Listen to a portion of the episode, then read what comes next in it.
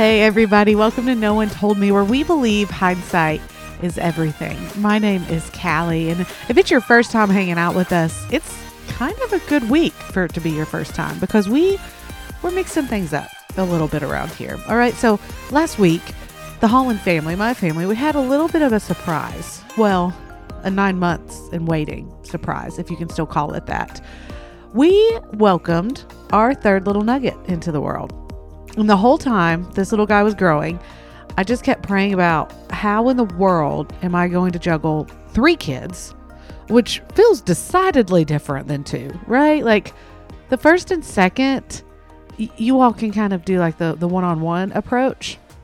But with three, you can't do that anymore. Okay, so I'm I'm just thinking through, okay, we have so much going on already. How are we going to add a third? But I also know without a doubt that we need this little guy in our family. So as I was praying through it and trying to figure out how do I how do I juggle the kids and continue contract work and this ministry that I've grown to love so much. And outside of, you know, just losing my ever loving mind, trying to force it all to work together, I decided I'd rather take a minute. I really want to lean into this new season. And I've spent a lot of past seasons similar to this just trying to get through instead of actually enjoying it, right? Like I'm just trying to make it. I want to change my attitude from just trying to make it and instead make the best of it and figure out what am I learning right now? What is what's really good and what do I need to work on? And so but to do that, I knew some things had to come off the plate a little bit. So, what we're going to do is we're going to hand off No One Told Me to some trusted friends. So, I'd like to welcome you to Good to Know with Sam Hicks and Katelyn McCall. This is going to be a little mini series where they're going to cover these topics that are just plain good to know as you navigate the expected and unexpected of your everyday. And I know without question, you are better for listening. And I can't wait to be back with you on the other side. But for now, I'm sure there's a kid screaming somewhere that I've got to get to. So here are Sam and Katelyn with What's Good to Know. Hello, everyone, and welcome back to the mini series Good to Know on the No One Told Me podcast. My name is Sam, And my name is Katelyn. and we are so excited to be in week three of this series. So, Katelyn, I have a question for you. Okay. Will you tell me what you wanted to be when you grew up? Like when I was a kid, Yeah, like in third grade. in third grade specifically. Maybe not specifically, but Well, I can tell you in third grade specifically, I had started a little girl band.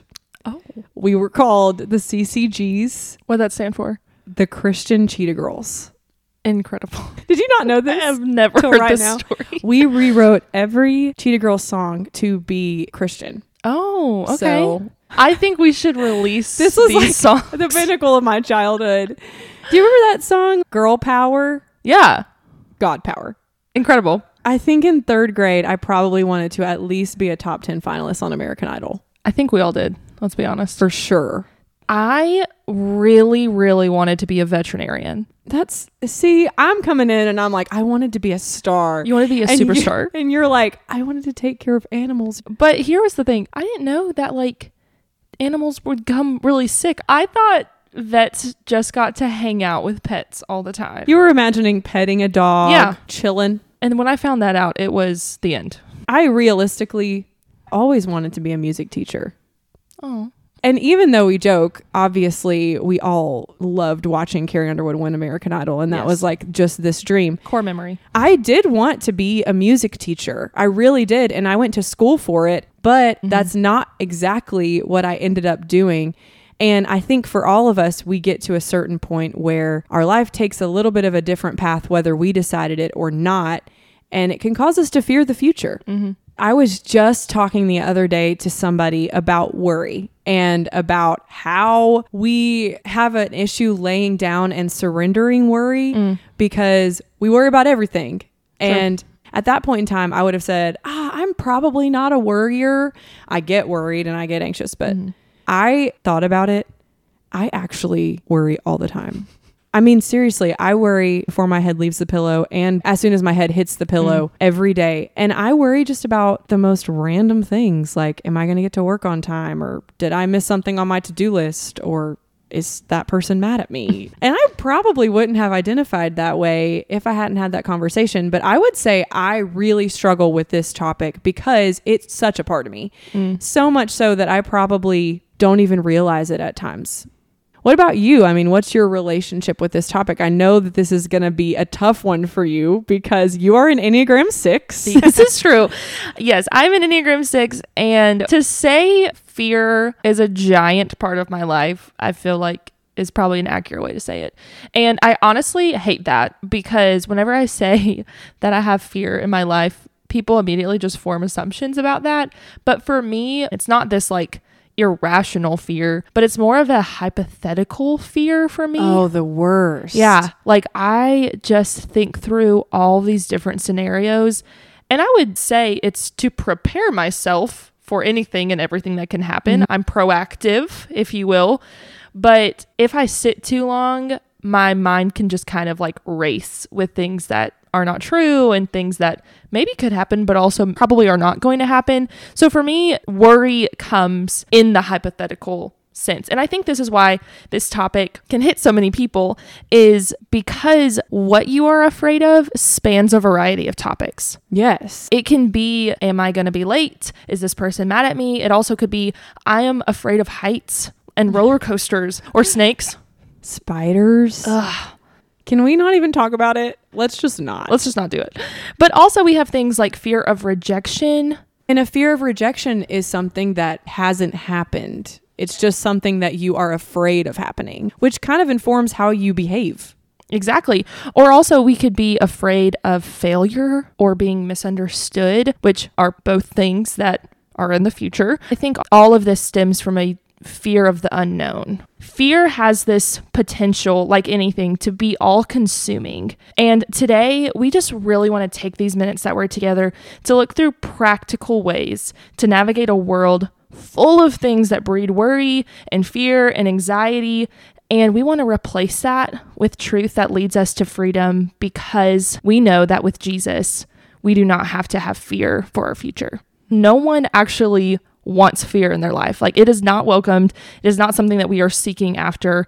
The average human experiences fear countless times in their lifetime. So you're not alone if you are afraid. But also knowing that it shouldn't be a surprise to find out that there's so many stories in the Bible about people who are afraid and how they interact with fear. And so many of our favorite Bible characters had to deal with fear in their journey here on earth. We talked about Adam and Eve in the garden, and this is the first mention of fear in the Bible. In chapter 3 of Genesis, when Adam and Eve sinned, it says that they hid themselves from God because they were afraid.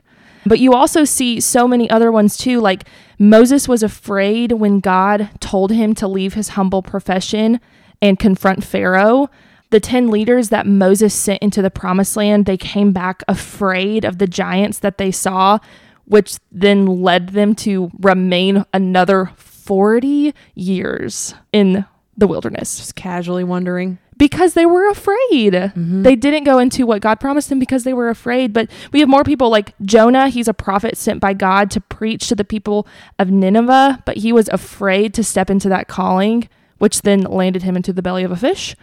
But then we also know in the New Testament that the disciples were afraid when the storms and the physical things going on around them came upon the sea, even though Jesus was with them. Yeah, we see countless instances in the Bible of fear. I think often knowing the outcome of those stories can tame the reality of what their fear actually was. Mm. We talk about the Israelites wandering in the desert for 40 years because they were afraid of the dangers of the promised land, but we know that they made it to the promised land. Yeah. And so a lot of times we can look upon their fear and say, man, it wasn't that bad. Why didn't they just trust? Why didn't they just overcome? Because we know that God was faithful on the other side.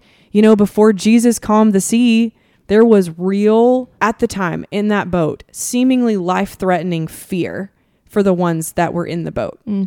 I think knowing that Jesus had it sometimes makes that fear that the disciples felt a little less than it had to be for them. I think it's important to remember we've never had the stories in the Bible without the ending.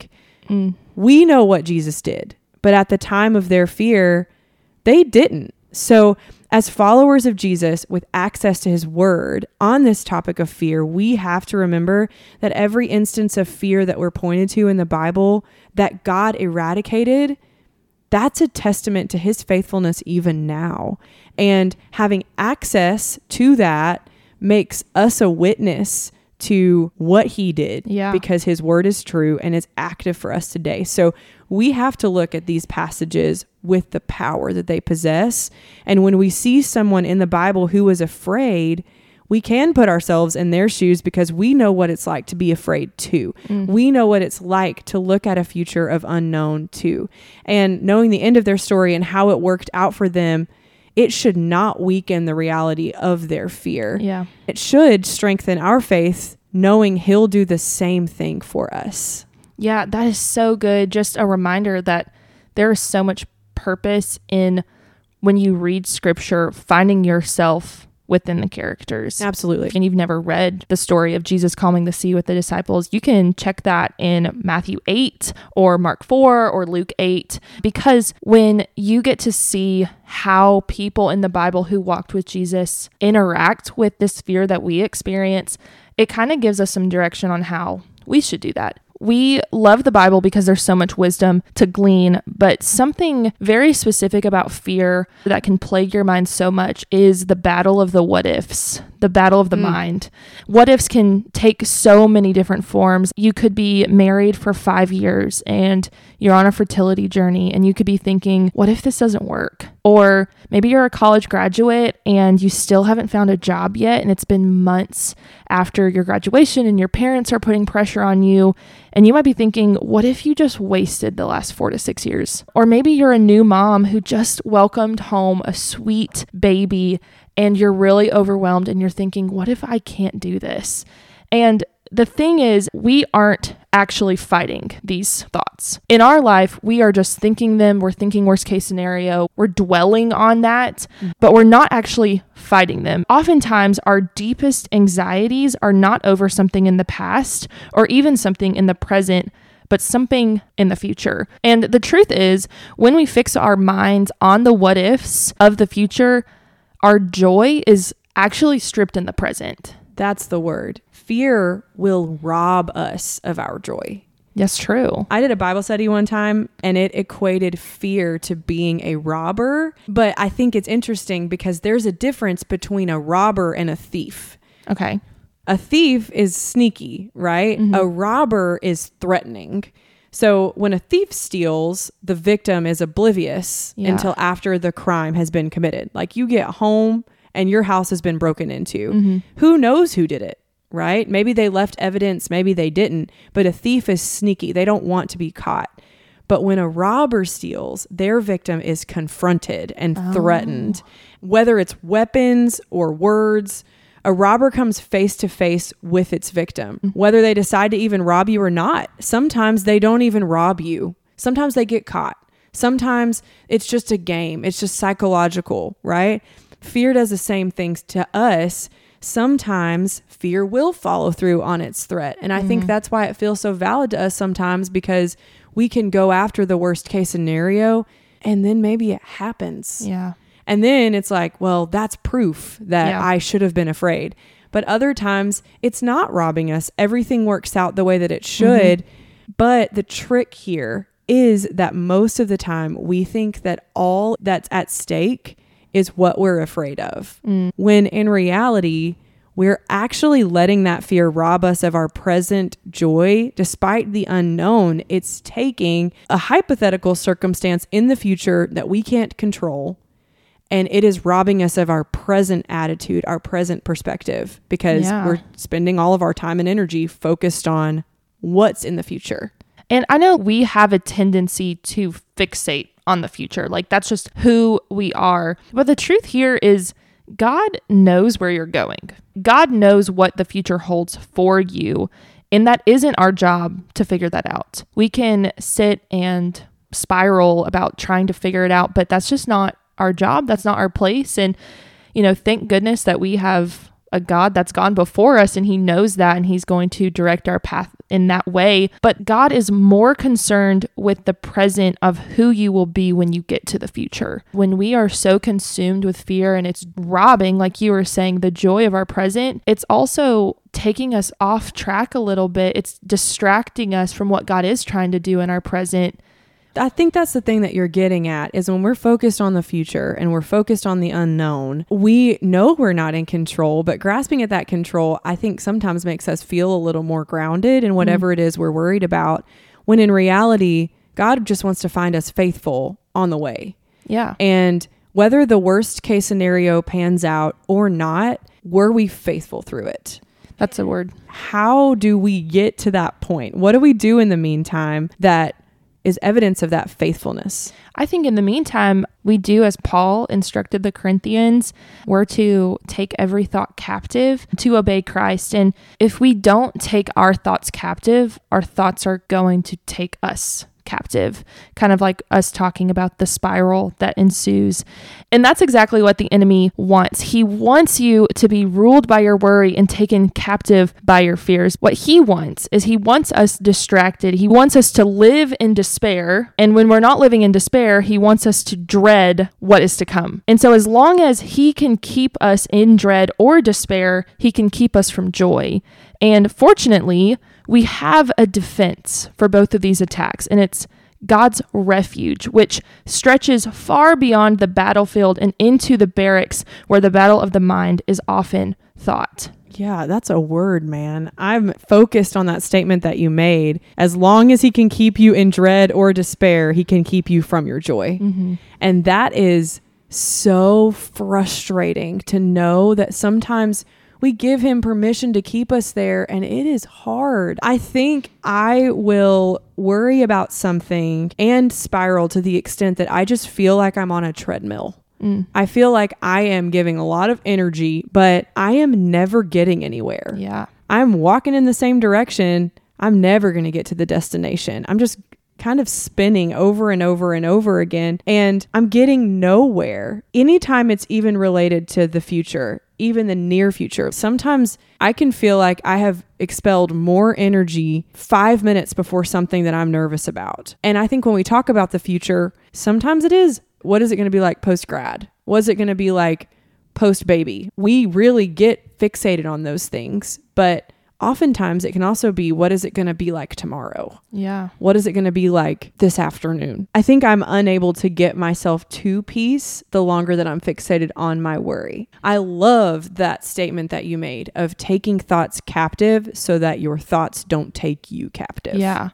And it doesn't matter if it's hard for you to just process what's coming this afternoon or you're the person who's sitting thinking about five years in the future and just being overwhelmed by that. Or both. Or both. It happens, honestly. if we're going to be real here, there's good days and there's bad days. It's like, I'm worried about the conversation I have to have this afternoon. Simultaneously, I'm also worried about what my life is going to look like when I retire. Correct. or like, if I have kids, are they going to like me when they grow up to be teenagers? I hope so. For me, I don't take my thoughts captive. I know this is a literal command of scripture, but when I'm walking through fears and they're very overwhelming in my life, I suppress them, I distract myself because if I have to sit in it, I have a fear that my fears are going to get worse. But here's the thing when we take our thoughts captive, we are informing them. We're taking the fears that we have and we're replacing them with God's promise. But let me caveat just for a second. We are really, really great at convincing ourselves of promises that God has actually never given us, such as God promised that I would have a job that I love by now, or God promised that I would have a spouse by the age of 25, or God promised I will be able to have a baby and raise a child, or God promised that I will have financial stability. All of those things would be really nice, and all of those things would be great additions to our life, but it's not necessary for a good life. And there's no biblical evidence that God has made those promises to us. But what has God promised us we know through scripture that God has promised to strengthen us. He's promised to give us rest. He has promised to take care of all of our needs. He promises to work everything out for our good. He promises to be with you, to protect you, and He promises that nothing can separate you from Him. So when we learn how to take our thoughts captive and we replace our fear with God's promise, there is a perfect peace that comes from a reliance on Him and an understanding that He will sustain us even if things don't go according to our plan.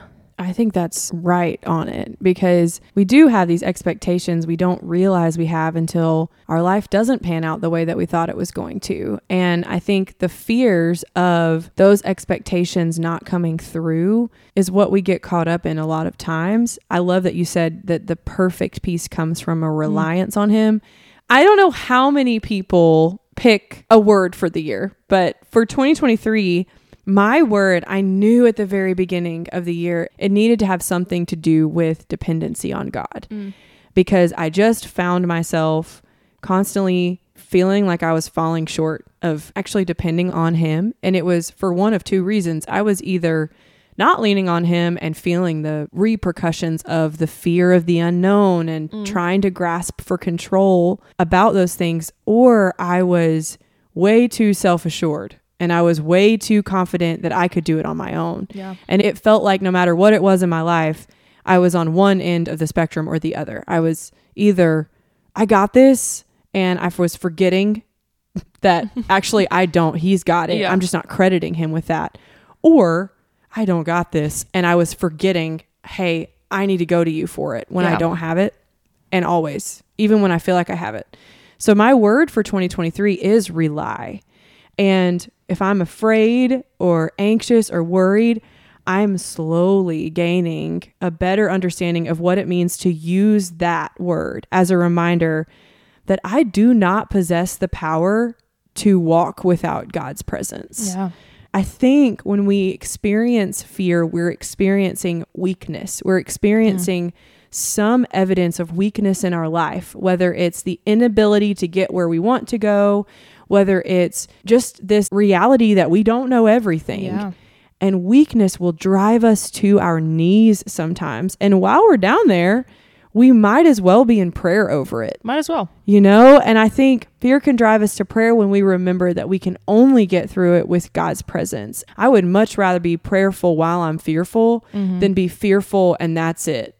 We talked a lot about faith in our first episode, and I think this is just another good reminder that when it comes to fear and when it comes to seeking peace, which is the opposite of fear, that only comes with a reliance on the Lord. Mm-hmm. And every space that fear has access to is a space that faith cannot have access to. Yeah. So if we're letting fear take over an area of our life, we are saying no to faith in that. They can't coexist. The two cannot live together in your mind. Mm-hmm. If you can figure out where your fear is, then you have a location to send your faith to because those two things do not go together. And don't get me wrong, there are times when faith requires so much more energy than fear, believe it or not, mm-hmm. because mm-hmm what's in front of your face is much easier to just be afraid of yeah. than it is to look beyond for what God asks us to believe. And a lot of times we do have valid fears. We do have these circumstances that aren't looking great. It's not going to go the way we thought mm-hmm. or maybe it's just not going the way that we thought and it's a present fear and we're living in that reality. But faith, while it might be harder to grab hold of, it's actually much easier to live with. Yeah. Because we are clinging to those promises that you were talking about, Sam. God has promised us that He will never leave us or yeah. forsake us. And fear causes us to be miserable. Faith actually does crack the door open to something better. And I think trusting that God has a plan is sometimes just a willingness to look beyond what's right in front of you. Mm-hmm. God's plan exceeds our imagination. And if we evaluate his biggest provisions in our life, so many of them didn't come from likely circumstances. Yeah. This one's hard because even when we look around and our fears closing in, it is a choice that we have to make to look beyond it for what he is doing and how he's using us. And so sometimes the most practical thing that we can do is allow God to use us in the present while we're uncertain about the future, not missing out on what he's doing now for the sake of what might or might not happen in the future because he's still working in the smallest moments of our Mhm. life even now. Absolutely. And I think that just reminds me going back to the story of the disciples at the beginning that we were talking about. And when they're on the boat and the storms are coming and they're afraid, you made a statement that said fear and peace are contradictory of each other. And mm-hmm. it's incredible to see what Jesus speaks over the waves and what he speaks over the winds. And he says, Peace be still. And in our lives, it's like, okay, yes, I don't want to be afraid. I want this peace that I see so clearly can only come from God, can only come through Jesus. And so I think for me, like I'm a practical girl. I feel like all of us see that we don't want to take up fear. We don't want fear to be our future. And we understand what Paul is saying in Corinthians to take our thoughts captive. Mm-hmm. But how do we practically do this? Can you kind of like encourage us? I'm, I'm speaking as if someone who does also need this right Me now. too, though. And I think both of us will always constantly say in every conversation that we're in, a lot of times we are speaking the truth of the word over ourselves. And I feel that so real in this topic Mhm. because I think both of us have this tendency to lean into our fear when we feel like it's hard. And, you know, I love that verse of Psalm 94 19. I think um, it's 18 or 19 that says, When the cares of my heart are many, your consolations cheer my soul. Mm. And it's that idea that God's not even offering us this relief from our fear and our worry. He's offering us the polar opposite of it. And I think practically we have to remember the banner verse for worry. Don't be anxious about anything, but in everything with prayer and petition, present your requests to God. Mhm. I think a lot of times we stop praying about every worry because when our worries don't go away, we don't think that it's worth it anymore. Yeah. And I know I'm guilty of that too, but it is worth it. Even if it's hard, it doesn't mean we're not still commanded to do it. Mhm. I think sometimes when we're faced with this reality of my prayers aren't making my fears go away, that doesn't mean you stop praying. But sometimes we do need to evaluate the source of our anxiety and decide if there's something on the outside that can be adjusted to deal with that fear Mm. in the midst of our praying. So for me, if if my fear is caving in and I begin to realize I'm going to need to take action, most of the time that revelation is coming out of my prayer life anyway. Yeah. It's in my prayer to the Lord when I'm expressing my worry that I realize I need to seek help from someone Mm. that I trust or I need to have a conversation with someone to seek peace Yeah. or maybe it's a huge deal. It's not a this afternoon or in 5 minutes. It's a decision that you have to make and it's a big decision. It's a life altering decision. Yeah. But prayer is never excluded from that. And I think the reason that that verse in Philippians 4 is a banner over our worry and our anxiety is because when we look at any instance of worry in the Bible, the people that are afraid, they go to the Lord. Mm-hmm. And in the disciples' case, they had him in the boat and he calmed the sea. Yep.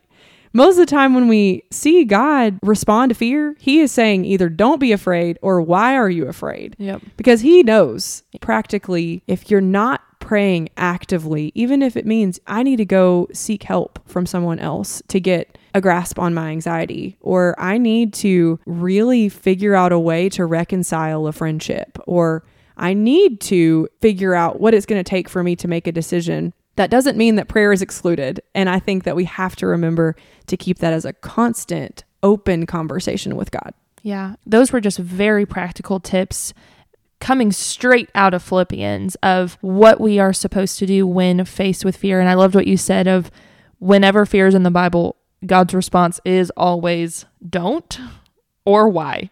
Yeah, and it makes me think too when we were little, if we were afraid, what did we always want? We wanted mom Company. Or dad. Yeah. mom or dad, you know, and it, whatever I'm afraid of, I might still be afraid of it, but if I have someone sitting with me, Mhm. I know that I'm okay. And in mom and dad's case, they know that I'm okay. Yeah. And they most of the time had a lot of authority over whatever I was afraid of that felt bigger than me. God does the same thing for us. When we are sitting in His presence, we're afraid, and He understands that, but He is not. He's not and afraid. He's with us in our fear, but simultaneously, He is not sweating over it. Yeah. Because He knows what holds tomorrow, and He knows what holds this afternoon. And because of that, we can trust in him.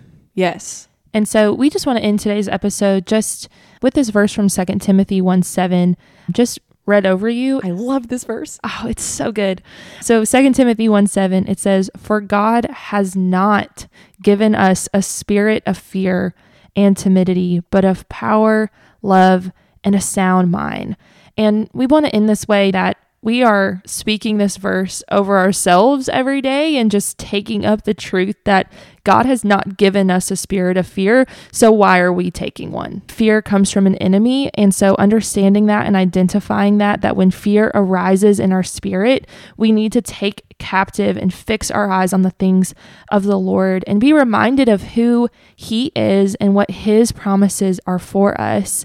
There's just a holy power over the enemy that only God has. When we're looking at our fear, we need to speak this power over it and move forward in confidence that God is good and He is in control and He has a perfect plan, even if we don't understand that or even see it, but we know that He will provide and supply everything that we need for today and everything that we're going to need for tomorrow in the future.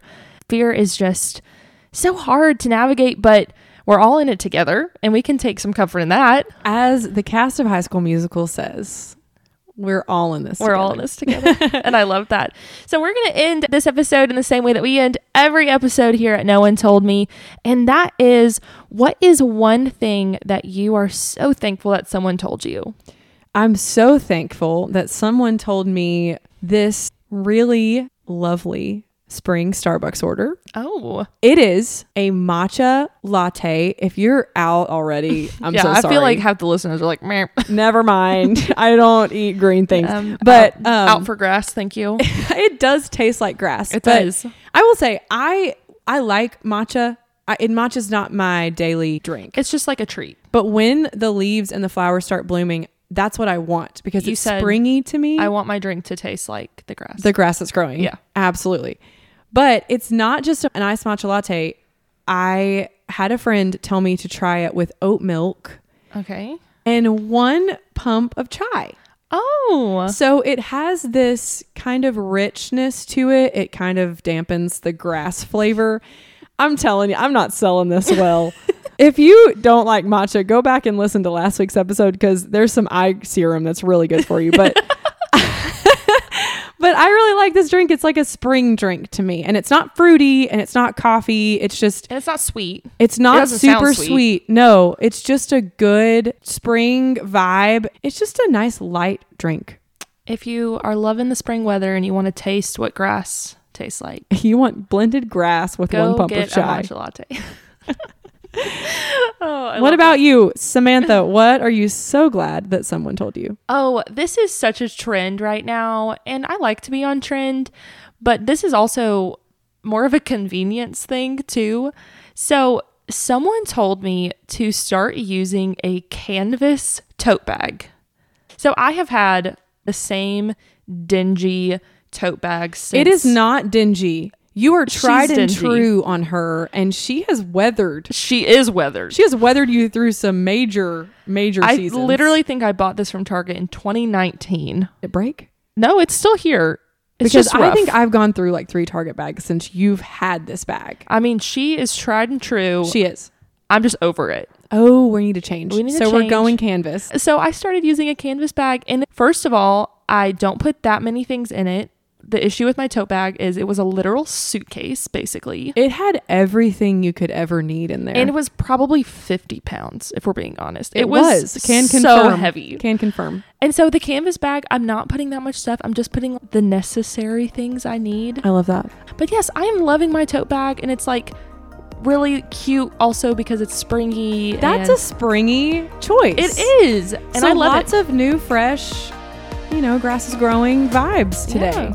Well, listen, we love you guys. We're so glad to be joining you for this short little period of time. Don't worry, Pray. and we'll see you next time. Bye. Bye.